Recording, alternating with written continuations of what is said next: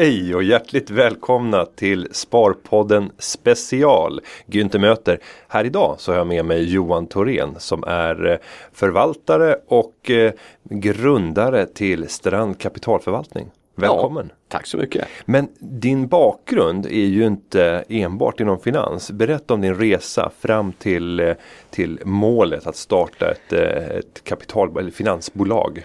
Ja, e-, egentligen så är jag nog så pass nördig så att det, det var tidigt jag var helt övertygad om att det är aktier och framförallt aktieförvaltning jag ska syssla med. Så att eh, jag engagerade mig någon gång på när jag var 13 eller något liknande.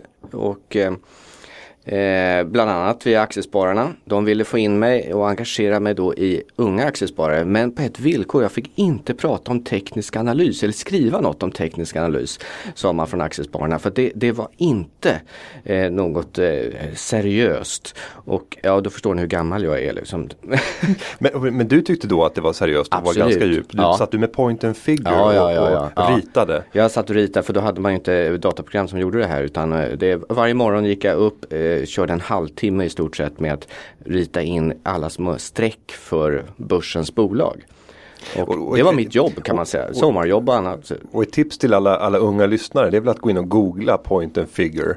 för att få en känsla för vad, vad vi dinosaurier pratar om just nu. Exakt. Eh, för det här höll man på med ända fram till egentligen slutet på 90-talet, fram till 96-97, ja, där kommer brytpunkten. Ja, så att, eh, men eh, det gav en väldigt bra känsla för aktierna att, att sitta och, och, göra det för hand också. Och, eh, men jag vet, jag ställde klockan tidigt på morgonen så var jag uppe och gjorde det här och eh, sen så var det att börsen öppnade då på den tiden vid 10 och jag ville ringa in till mäklarna. Eh, men mobiltelefonen fanns ju inte heller då, alltså så, så lastgammal är man. Jag kanske ska säga att jag är 47. Så att Åh herregud. Ja, men ja. visst. och, och eh, Eh, för att kunna då eh, ringa så behövde jag från, liksom gå ut från lektionen. Eh, men så var det en lärare som fattade det här att jag kunde kanske aktier. Så att jag gjorde en deal med honom för att jag hade upptäckt att i lärarnas hiss där fanns det en vanlig telefon. Jag ville nämligen inte stå ute i korridoren i automaten och stoppa i mynt och, och ropa till mäklare. Liksom. Det skulle ge konstiga signaler där i skolan. Och det var inte snålheten utan diskretionen? Nej, det var nog diskretionen faktiskt. Ja. Kanske lite snålhet också. Mm. men, men, eh, då gjorde jag en deal med den här läraren. Att om jag fick en lärarens nyckel till hissen eh, så skulle han få veta vad jag köpte och sålde för någonting. Eh, så att, eh, och det var helt lugnt för honom att jag gick iväg på lektionerna då vid eh, strax före tio och ställde mig i lärarnas hiss och ringde börsen. Och hur gammal var du här? Ja, då var jag väl ettan i gymnasiet skulle jag tro. Ja. Ja, det är ju ett ganska extremt aktieintresse får man säga. Var fick du intresset ifrån? Fanns det inom familjen? Växte du upp med aktier? Nej, jag fick eh, ärva av eh, mina mor och farföräldrar en, en liten mindre aktiepost eller aktieportfölj och, och, visste inte vad det var i stort sett när man kanske var tio år och sånt där och frågade och pappa visade att ja, man kunde titta i börssidorna där. Var, och så, ja, oj, har jag hundra Volvo och så titta den har gått upp en krona. Har jag tjänat hundra kronor? Så, så tyckte jag att det var spännande och fortsatte. Och sen fortsatte det men inte spikrakt inom finansbranschen. För du har gjort lite, lite avstickare. Nej, eh, Nej. Eh, jag fick ett politiskt engagemang också. Och eh, det var egentligen när jag skulle eh, börja plugga på universitetet så eh, råkade min flickvän ut, dåvarande flickvän ut för en svår trafikolycka och då såg jag sjukvården, hur illa jag tyckte den fungerade. Eh, och vi kunde flytta henne för att få vård i Australien istället och det är ju ganska extremt. Eh, och det, eh, det här är det, det, det, kunde vi göra på grund av väldigt mycket kontakter. Eh, och det, det, är ju vansinnigt att vi inte har en likvärdig sjukvård utan det ska hänga på kontakter. Så att jag engagerade mig politiskt. Jag tänkte, då, är, då är, väl, eh, är det någon gång man ska vara politisk så är det väl under universitetstiden. Så att, likadant där som när jag gör med aktier. Så jag beställde in alla partiprogram och satt och analyserade dem. Eh, och så kom jag fram till ett parti då som eh, jag kontaktade och eh, blev medlem i. Och jag var väldigt förvånad att, att det var där jag blev medlem ska jag säga. Men strunt samma. Och då får du berätta var det var någonstans. Ja, då var det faktiskt KDS eh, på, som de hette på den mm. tiden. Eh, och jag hade lite tur i tajmingen och det ska man ju ha med aktier också. Att eh, bara ett år senare så kommer då KDS in i både riksdag och regering samtidigt där man inte varit tidigare. Då. Så alla resurser behövdes i partiorganisationen. Så man söks liksom in. Så att eh, det dröjde inte länge då förrän jag eh, arbetade som sakkunnig i Rosenbad tillsammans med Alf Svensson vilket var extremt roligt och utvecklande. Och då var du inte heller gammal? Nej, jag var nog bland de yngsta. Mm. Och vad har du kunnat ta med dig därifrån när du gått vidare sen inom, inom finanskarriären? Oerhört mycket faktiskt. Eh, framförallt att man får en sån bredd och förståelse utifrån hur olika delar i samhället fungerar. Eh, det, det, det, ger en hygglig allmänbildning och en förståelse på, som är, är bred. Och eh, jag är inte politiskt aktiv idag, jag är inte medlem i något parti men jag har ju ett politiskt intresse och många politiska kontakter. så att det, det, det är kul att följa med och det påverkar ganska mycket i mitt beslutande idag vilka aktier man ska investera i. För det är, det är viktigt att veta vilka förutsättningar kommer den här branschen att ha framöver. Hur går de politiska eh, strömningarna? Eh, och det här förändras ju från bransch till bransch över tiden. Och, och jag måste ta som ett exempel här, liksom att bemanningsbranschen har jag tidigare varit lite försiktig med att ha inför regerings, eventuella regeringsskiften där det ser ut att kunna bli en socialdemokratisk seger. För att Ja, av tradition så vet man ju att eh, de är speciellt positiva Socialdemokraterna eh, till bemanningsbolagen. Men saker och ting har förändrats. Och, och, särskilt eh, så har den politiska kartan nästan vänts upp och ner tycker jag, i alla fall i vissa frågor de senaste fyra fem åren. Eh, vilket är no väldigt intressant men ganska konfunderande också. Eh, men åter bemanningsbranschen. Ja, då, då, ställde jag frågan till en av eh, de noterade VDarna på, eh, av de bemanningsbolagen här. Att hur ser du det här inför valet? Eh, ser du några risker? Inför? Nej, nej, tvärtom. Så. För att eh, det finns ett sådant stort missnöje bland de politiska partierna oavsett färg över hur arbetsförmedlingen fungerar och effektiviteten i den. Så man vill gärna konkurrensutsätta arbetsförmedlingen. Jaha, och, och det, tanken är att det ska gå till på det här viset att en arbetssökande får någon form av, ja vi kan säga liksom en, en eh, check eh, eller en eh, kupong att använda för att antingen gå till Arbetsförmedlingen eller gå till en annan aktör som ska hjälpa den arbetssökande in på arbetsmarknaden igen. Och lyckas den här aktören, eller Arbetsförmedlingen, få in personen på arbetsmarknaden så belönas den med ytterligare en check. Eh, och då kan man beställa sig, jaha det där låter ju intressant. Men eh, vill verkligen Socialdemokraterna göra det här? Ja, det vill de. Och det vill de borgerliga också. Men problemet är att som alliansen ser ut just nu så har man faktiskt inte guts att våga göra det. Utan man kommer våga först göra det efter valet. Så att oavsett utgången av valet så kommer det ske någon sån variant av eh, förändring när det gäller bemanningsbranschen. Och det innebär ju att jaha, vilka är det som ska ta den här rollen? Att hjälpa arbetssökande ut arbete. Det är givetvis Proffice, eh, Poolia, hela det kaden av bemanningsföretag. Det blir ett och, nytt affärsområde för dem. Och, och, landar vi nästan i en aktierekommendation här? Står du beredd att gå så långt? Jag försökte snegla här i papperna för att se eh, Finns någon av bemanningsföretagen som stort innehav i ja. Johans förvaltning? Ja, det gör det faktiskt. Mm. Proffice har jag där. Mm. Eh, och Ja, då kan man säga vilka äger Proffice? ja, en, en av de stora ägarna är Unionen. Mm. Det säger ju någonting också. Eh, och jag tror i och för sig att nu ska ni inte springa ut och köpa Proffice idag. Eh, första kvartalets siffror tror jag blir sådär. Men det är i och för sig väldigt lätta jämförelsesiffror för Proffice jämfört med förra årets första kvartal. Va? Så att där kommer det se ut som det är klart bättre men det är ändå inte några kanonsiffror. Eh, jag tror man ska köpa de här bolagen eh, kanske efter sommaren. Mm. Finns det några säsongsmässiga variationer som man kan identifiera när man tittar på just bemanningsföretagen? Nej, utan jag skulle säga att det är mera konjunkturmässigt. Mm. Bemanningsbranschen ligger tidigt i konjunkturen. Konjunkturuppgången när den kommer. Och när vi tittar på de olika bemanningsföretagen, låt mig stanna upp där. Och, för där har vi ju ett annat företag också, Polia, som har helt andra problem. Ja. Men där det borde finnas kanske en större potential om man lyckas med en, en vändning. Men, men dömer du ut en, en möjlig vändning i, i Polia?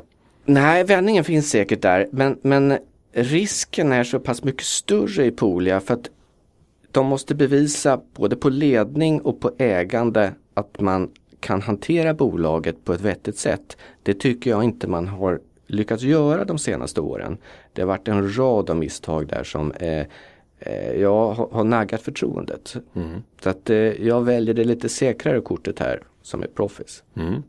Nu har vi nästan kommit in på, på din förvaltning men jag tänkte att vi skulle göra liksom en, en entré mm. i, i ditt livsverk idag. När mm. du sitter med mm. Strand kapitalförvaltning.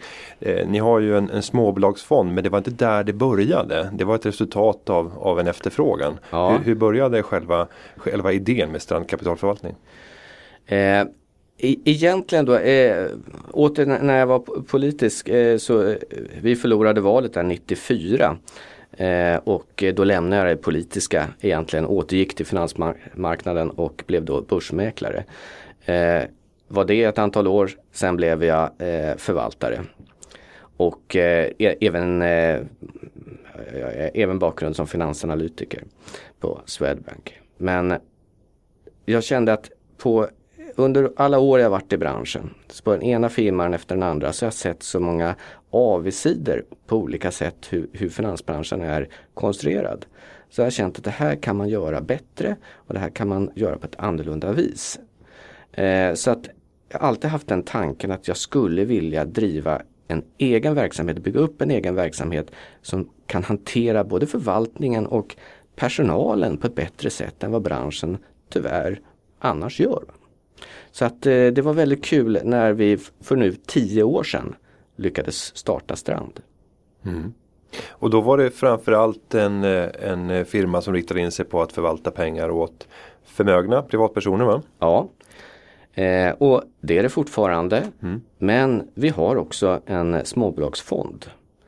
Och den eh, har sin bakgrund i att eh, när var det? Ja, 2006 något sånt. Så var det några kunder, större kunder som sa att Åh Johan, kan du inte ha min portfölj i en fond istället, i en fondform så slipper jag skatteavbränningen vid varje försäljning och jag slipper bokföring och så vidare. Så att då sa vi att ja, vi skulle kunna göra en, en fond som speglar precis det klustret av kunder som har valt oss för småbolagsförvaltning. Och då eh, kan vi köra den fonden identiskt som vi hanterar de portföljerna. Eh, och då blir det inte så mycket jobb extra för oss på Strand. Eh, och eh, vi gjorde då misstaget kan man väl säga här efteråt att vi hade inte tänkt att göra den här publik utan bara för en service för befintliga diskussionära kunder som skulle kunna välja om de nu ville ha i, i fondform istället. Eh, men efter eh, och, och, ni på Nordnet, ni, ni var de enda som kunde tänka sig att ha den på sin plattform överhuvudtaget då när vi startade. Så det är vi väldigt glada för. Eh, men vi gjorde ingen marknadsföring på den på något vis utan det var bara så att vi skulle kunna köpa den för våra kunder när det var dags. Och eh, Sen så efter tre år då ringde Morningstar och gratulerade och jag förstod faktiskt inte till vad. För, mm. för han, han, han sa att ja men nu har ni ju funnits i tre år och eh, vi, vi ger er fem stjärnor med en gång och eh, för att ni har en så pass hög avkastning med den lägsta risken. Jaha, vad kul! Eh, och då tänkte jag, då kanske vi skulle då marknadsföra den här lite mera. Så att eh, nu finns den även eh, på en konkurrent till er som börjar på A och eh, på några andra fondtorg också. Eh, och tittar man på hur ofta den handlas så är det inte så ofta. Nej, eller hur? Precis. Och vad, vad är tanken? Det är månadshandel i den här? Ja. Mm, berätta. Och, ja, ja, men, och det är en väldigt viktig sak som om man nu ska investera i småbolagsfonder då kan man fundera sig, gör, vad vill jag helst uppnå? Avkastning eller flexibilitet? Dagligt handlade småbolagsfonder, det är givetvis överlägset när det gäller flexibilitet. Men det är faktiskt inte säkert att det är bättre när det gäller avkastningen. Varför då? Det borde ju vara likadant säger man. Ja, men då kan man göra, jag vet att du Günther har tidigare uppmärksammat hur sammansättningen är i Sveriges alla småbolagsfonder som är dagligt handlade. Det finns en väldigt speciell sak där. Att jag tror att det är 90% av de fonderna har ett och samma bolag som sitt största enskilda innehav. Och det här låter ju jättespännande. Det måste ju vara ett fullständigt fantastiskt bolag eftersom alla dessa förvaltare väljer samma enda bolag. Som... Till, till sin småbolagsförvaltning ska man också lägga till. Då, Just det, det till sin småbolagsförvaltning. Mm. Och då kan ni fundera, så vad tror ni att det är för bolag? Ett ja. riktigt litet bolag, extremt intressant. Undervärderat kanske. Ja och, och, måste ju ha en potential att mångdubblas. Mm. Mm, annars skulle inte alla köpa. Nej. Och i det här fallet så är det? Trelleborg. Ja. Och ett, är det ett småbolag? Ja, det beror på hur man definierar småbolag. Trelleborg har börsvärde över 30 miljarder. Och eh, ja, i min värld så är det verkligen inte ett småbolag. Det är visserligen ett fint och välskött bolag, inget snack om det. Eh, men kanske inte det som jag anser som har den absolut bästa potentialen. Och jag tror inte de här eh, 90 procenten av förvaltarna tycker det heller. Men varför har de då som största innehav? Jo, för de är dagligt handlade. Och då måste man ha, när det gäller småbolag, en aktie som är likvid, tillräckligt likvid, alltså tillräckligt stor omsättning i aktien så att man kan möta de här uttagen eh, som kan komma. För att när man är förvaltare av en dagligt handlad fond då får man veta eh, på morgonen till exempel att hur många, eh, hur mycket pengar har kommit in under natten eller tagits ut när folk har suttit hemma och gjort sina eh, köp och försäljningar. Och så får man veta det på eftermiddagen vad som har hänt under dagen. Och då måste man hela tiden vara beredd att möta det här då eventuella utflödet. Ifall Günther har då sagt att nu ska eh, börsen gå ner och ni borde öka eh, likviditeten. Ja då märks ju det i fonder runt om i landet med en gång.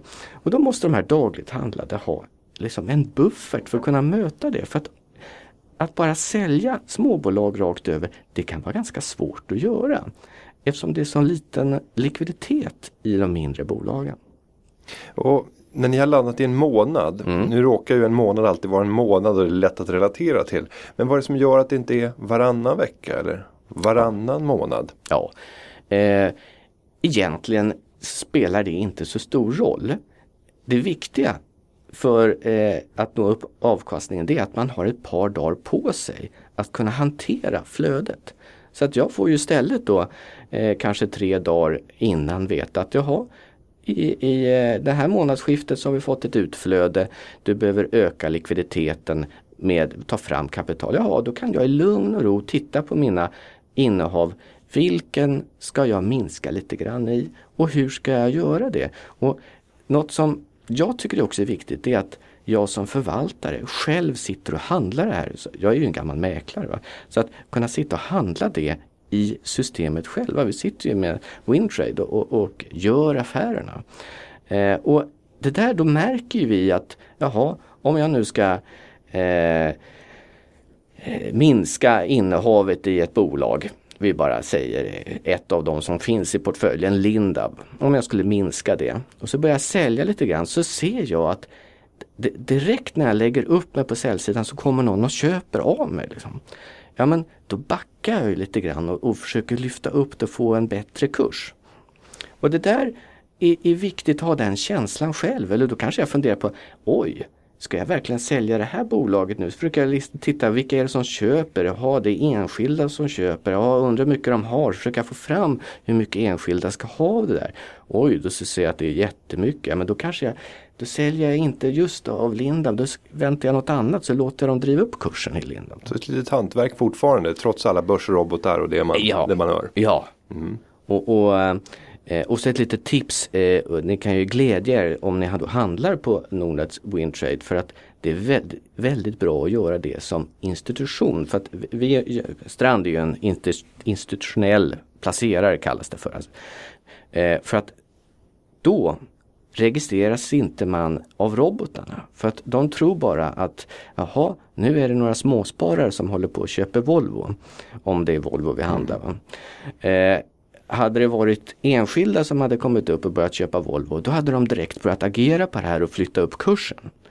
Men man kan som institution flyga lite grann under radarn om man handlar via då eh, Nordnet eller Avanza. Så, Så ni blå, blåser ja, faktiskt. genom att använda andra aktörer. Spännande. Ja. Men nu är vi ju sugna på att veta vad är det vi ska köpa och vad är det vi ska undvika på börsen i dagsläget. Och om vi tar oss in i eh, småbolagsportföljen. Mm. Hur eh, ser de mest intressanta och senaste positionerna ut? Ja, eh, först kanske jag säger lite grann hur jag jobbar i, mm. i förvaltningen. Jag vill ha en koncentrerad portfölj. Vi har 20 innehav i fonden. Det är väldigt koncentrerat. Vi är aktiva, det är inte att vi håller på och tradar. Utan det är aktiva, vi, vi bryr oss inte om hur index ser ut. Att vi försöker anpassa, det, det ligger inte för oss. Vi, vi tänker själva istället. Eh, vill vi inte ha eh, någon form av exponering mot verkstad, då har vi inte det. Va? Utan vi, vi, följer vår övertygelse. Och, och vad har ni för turnover eller omsättningshastighet i, i portföljen? Eh, 0,5 ungefär. Mm. Så hälften av portföljen byts. Ja. Så genomsnittliga ja. innehavet är två år men det där blir ju aldrig rättvist. Nej. För många sitter Nej. med kanske kortare, någon tradingposition och någon Precis. är långsiktig, ja. fem år, sju år. Ja. Mm. Och, och när, när, jag letar efter bolag så ett, jag vill kunna begripa verksamheten. Det är inte bara jag utan det är hela firman som har den här inställningen. Eh, vi ska kunna begripa verksamheten. Eh, det ska inte vara ett förväntansbolag. Utan det ska vara ett bolag som tickar och går. Som vi kan göra en analys på och värdera.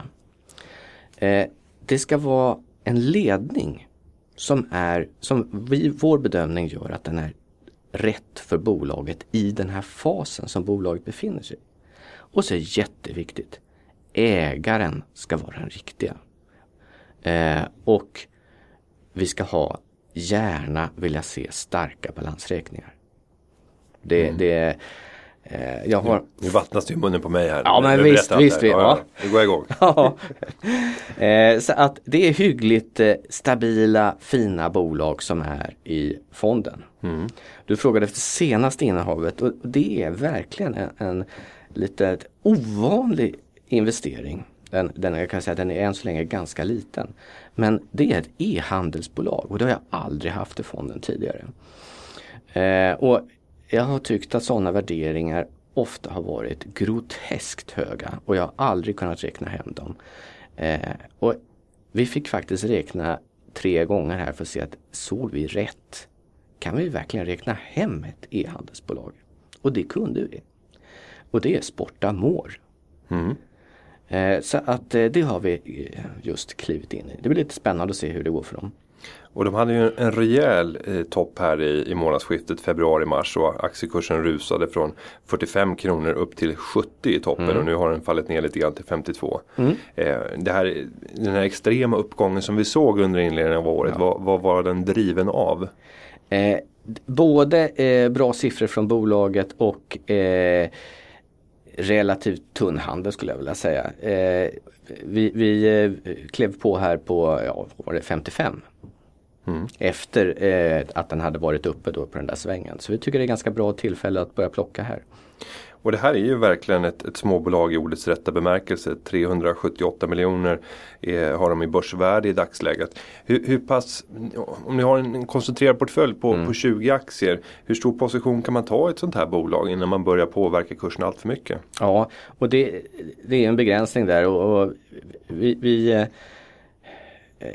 vi, vi, har tagit så att det ligger i portföljerna kanske med en 2 eh, procent eller något sånt där. Mm. Eh, så får vi, det är också för att vi vill lära känna bolaget ännu mera innan vi tar de större positioner. Och är det ofta så det ser ut? Att ni går in med ja. mindre position för att eh, ja. liksom, rikta kikare mot företaget och sen försöka växa in. Hur många gånger avbryter man en sån där process?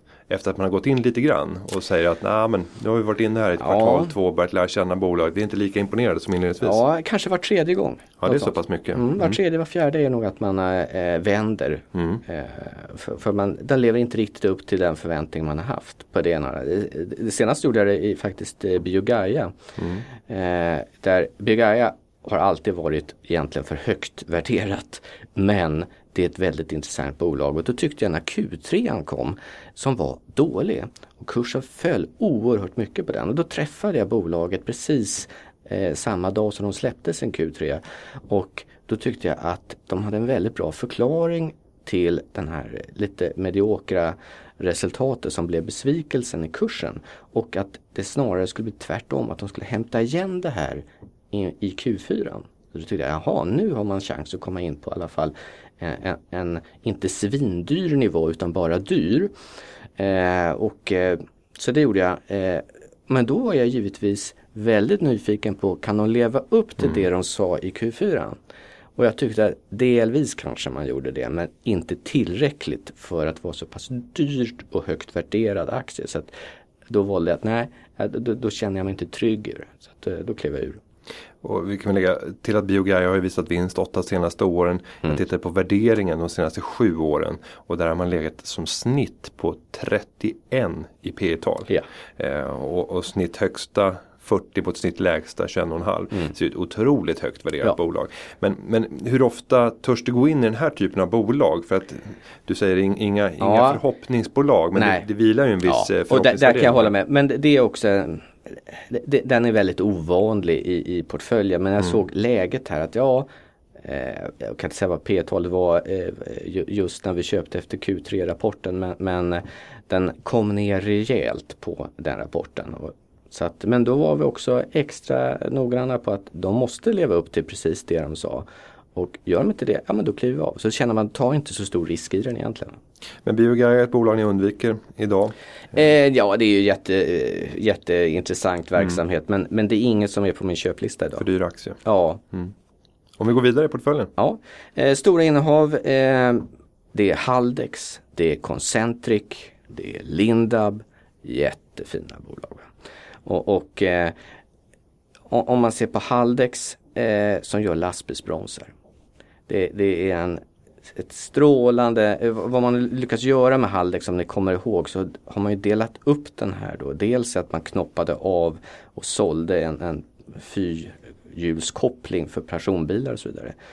Eh, och med den kassan delades den ut till aktieägarna och sen så bröt man loss dotterbolaget Concentric.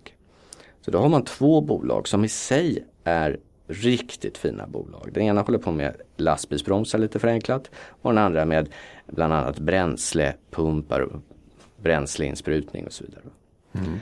Eh, och, och jaha, vad är det här så intressant då? Ja, förutom att tekniken ligger långt fram, har en väldigt stark position och de är, eh, har liksom nästa generation framme eh, för sina produkter.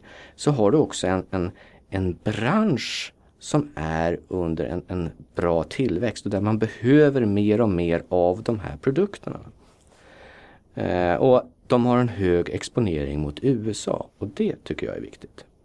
Men tittar vi på alla de här, mm. Concentric, Haldex och, och Lindab. Mm. Eh, och Lindab undantaget, eh, för de har inte slagit nya kursrekord. Men, men så är det ju Concentric och Haldex. Mm. De är uppe på rekordkurser och tittar vi värderingsmässigt så har ju vinsterna inte hunnit eh, så att säga, ta ikapp den, den värderingsökning som har skett. Eh, det vilar rätt mycket högt uppskruvade förväntningar i de här bolagen men, men ni törs ändå ja, ligga kvar i det här ja, läget? Jag är helt lugn faktiskt. Mm. Eh, det, det, är snarare eh, så tror jag att det, det, finns Det är så fina bolag och eh, de passar så bra in hos andra aktörer så att jag tror inte vi kommer ha dem kvar på börsen inom mm. ett par år tyvärr. Och vilken typ av köpare är det som du ser för den här typen av bolag? Ja, det, det kan passa in hos ganska många faktiskt. Eh, som är underleverantörer till eh, tunga fordon. Mm. Ja, spännande. Det blir ett, industri, ett industribett får man väl säga då ja. i, i portföljen. Om ja. vi går vidare och tittar på lite andra sektorer. Mm. Är det någonting särskilt du skulle vilja lyfta upp? Eh, Gunnebo tror jag kommer, kanske inte närmsta halvåret heller. Men eh, jag, jag, tror att Gunnebo kommer vara en av 2015 års kursvinnare. Mm, nu spänner du bågen rejält och ja. börjar blicka fram ytterligare ett år. Ja, jo men... Sveriges mest älskade aktier ska vi också tillägga. SME har ju, eh, redovisar ju analytikernas eh, ja. rekommendationer och det tror jag är den enda aktien nu. Det var det för några veckor sedan i alla fall som bara hade köprekommendationer. Ja, det är lite kul. Eh, och, eh, men, men samtidigt så är den av förvaltarna väldigt underägd. Mm. Eh, If eller Skandia, de har en stor position och kan bolaget eh, väldigt väl. Men eh, jag var på kapitalmarknadsdagen och, och träffade Gunnebo här för ett par veckor sedan. Eh, och vad jag såg så var det bara vi på Strand och If som var där från institutionerna eller som förvaltare. Sen var det massor av analytiker då som var där också från alla håll och kanter. Och så, men förvaltarna har inte sina positioner i Gunnebo ännu. Eh, och det har, av tradition så har man haft en misstro mot Gunnebo för att det var ett konglomerat av ett virvar av olika typer av, av investering in, inom säkerhetsbranschen. Och tack och lov slutade man och eh, man satte till ny ledning för ja, kan det vara 8-9 år sedan och som har försökt städa upp det här bolaget och sen och det gjorde man eh, bra insatser den ledningen och sen har man bytt den i sin tur. Och del, delade upp eh, bolaget också? Ja, dels gjorde man det och eh, nu har man en VD som är helt rätt för den här fasen. Det är Per Borgvall. Han var tidigare VD på Fagerhult om eh, ni har haft några investeringar där. Fagerhult är ett av börsens mest välskötta bolag skulle jag vilja säga. Eh, och Per Borgvall är mycket, mycket lämpad som, upp, eh, som, som VD eh, i, i Gunnebo. Och eh, eh, någonting som har blött i Gunnebo det har varit kontanthanteringsdelen. Eh, jag minns, eh, alltså det är när ni kommer till en vanlig kassa eh, på eh, i affären så stoppar man ju numera ner pengarna i, liksom i ett, ett hål och så får man växeln ut där. Eh, de här säkra kontanthanteringsmaskinerna för detaljhandeln. Det affärsområdet i Gunnebo har varit ett svart hål. Man har blött och man har blött och man har blött. Varför? Jo, för man kom ut med de tidiga generationerna, kanske för tio år sedan eller sånt där och började eh, montera ut det och det visade sig att de hade för dålig kvalitet. De har fått byta de här och fått underhålla dem eh, och serva dem till förbannelse. Nu börjar man ha fasat in, eller förlåt, fasat ut dem och fasat in nya modernare varianter som är mycket, mycket, mycket till, mer tillförlitliga. Eh, och det gjorde att Gunnebo kunde under Q2, det var i somras, som de redovisade första gången att kontanthanteringsdelen gick break-even, alltså började göra vinst.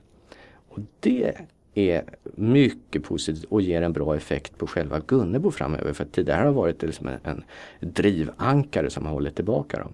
Nu finns potentialen där istället. Ja, spännande. Mm. Så ska vi sammanfatta de här eh, aktietipsen från, från eh, Johan Thorén på Strand Kapitalförvaltning så kan vi säga Sportamor, Concentric, Haldex, Lindab, Gunnebo intressanta. Spana på Profis men ni behöver inte skynda er in i aktien utan titta efter sommaren. Och Biogaia, är lite dyr aktie, fint bolag men, men i övrigt en väldigt dyr aktie. Är det en bra sammanfattning? Ja, det är klockrent. Ja. Då ska vi lyssna lite grann vad vi har att höra från en eh, annan vän i branschen, Paul Krugman. Eh, låt oss lyssna på vad han säger om den svenska bostadsmarknaden. Günther Mårder, savings economist at Nordnet, uh, having the podcast Sparpodden. Uh, the, the level of interest rate is now the, the lowest level in history. Could you see any problems that we will see in the future and look back to this period of time and say, how could we be so stupid to let the interest rate be so low? Didn't we realize that it, this will create what? So, interesting points. Um, first of all, the interest rates are not low gratuitously. You know, people who say, "Oh, they're artificially low," and the question is, what do you mean artificial? If uh, the you I like to say actually I don't know if this this won't work in translation, but I'm going to say it anyway. The uh, that you should evaluate interest rates on a PPE basis, where PPE is proof of the pudding is in the eating. Uh, if the economy is still depressed and inflation is falling, then interest rates are not too low. Uh, they're uh, they're they're too high, and the fact that they may be zero doesn't change that fact. Um, and um, so this is not gratuitous. The, the, the the real economy is telling us that interest rates should be very low, should be in fact lower than they are. Um, now, there is a possibility that um, people will be unfit, unfavorably surprised when interest rates do rise and they will take losses. And there is a possibility that people will, in an era of low interest rates, make bad investments, although people make bad investments in, in other periods as well. Uh, but it's not clear that those should be the basis for monetary policy. And actually, I think it's quite odd that people, in general, hard money people also tend to be people who believe in the uh, near infallibility of free markets. So they believe that, that the private sector is right always, except for the investments that it makes during a period of low interest rates, which are somehow wildly irrational. So where does that come from?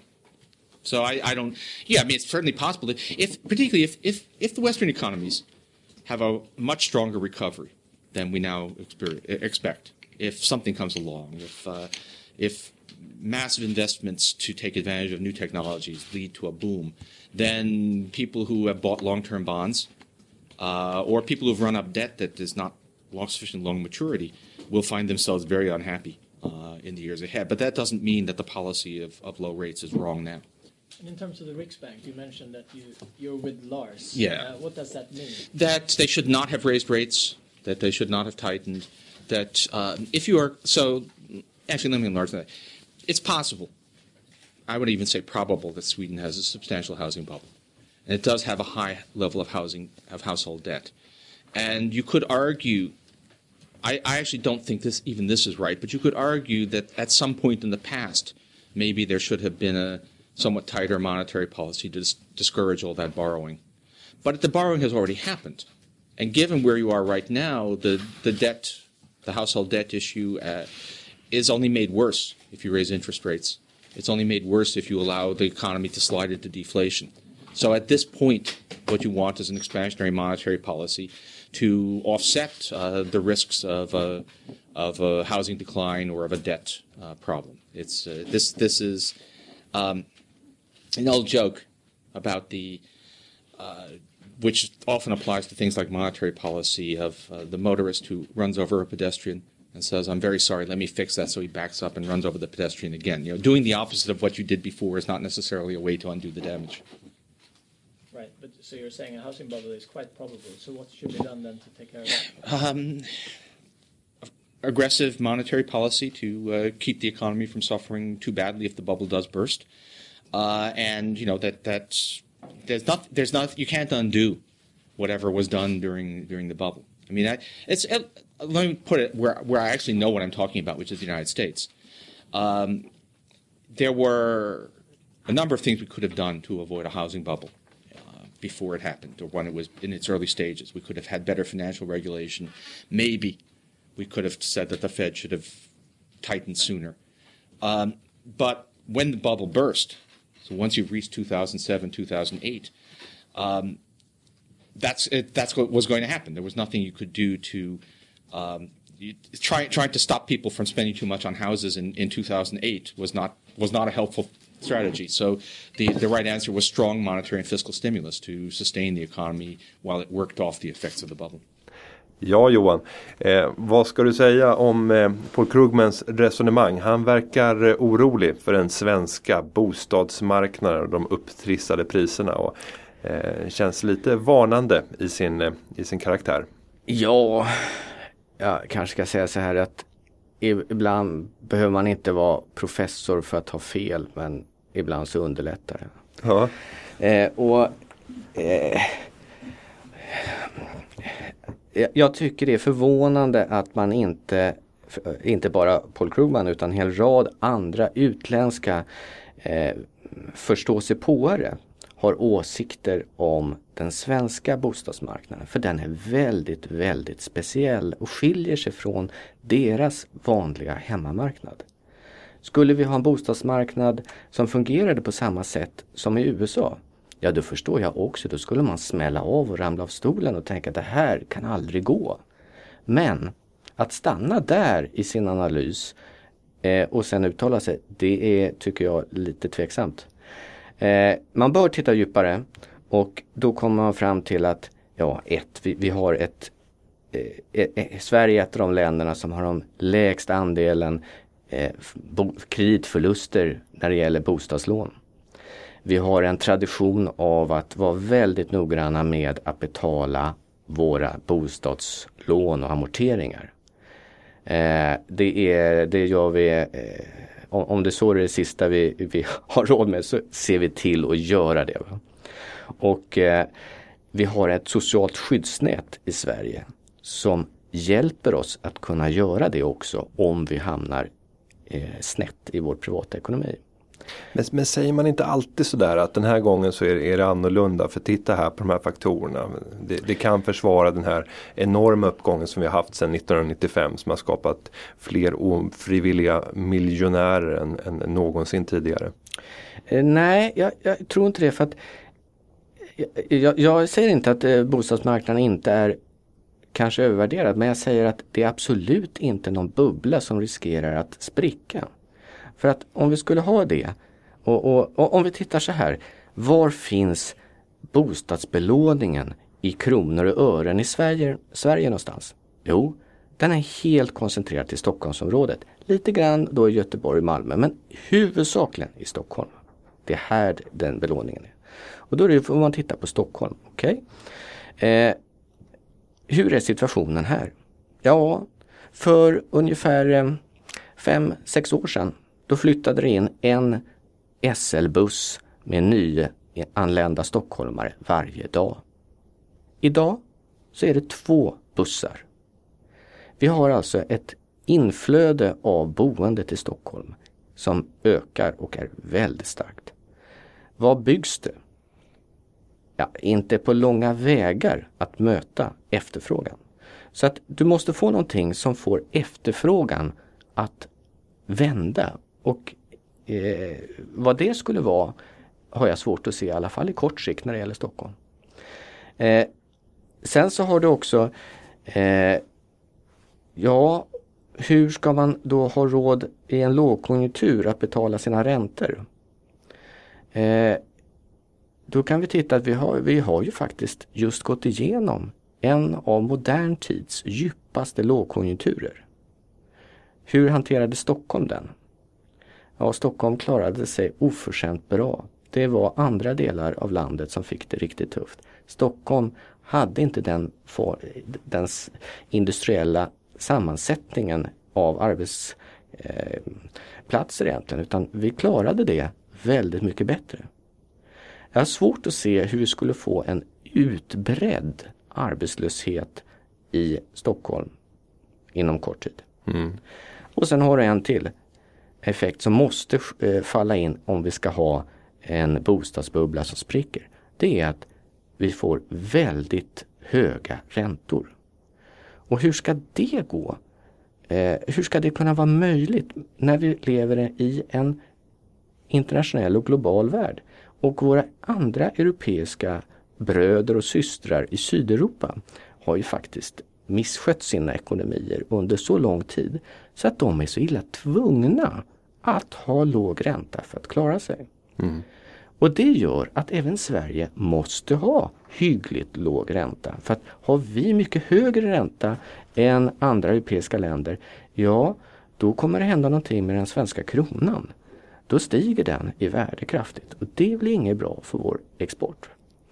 Utan vi behöver egentligen inte alls så här pass låg ränta som vi har idag i Sverige skulle jag vilja säga.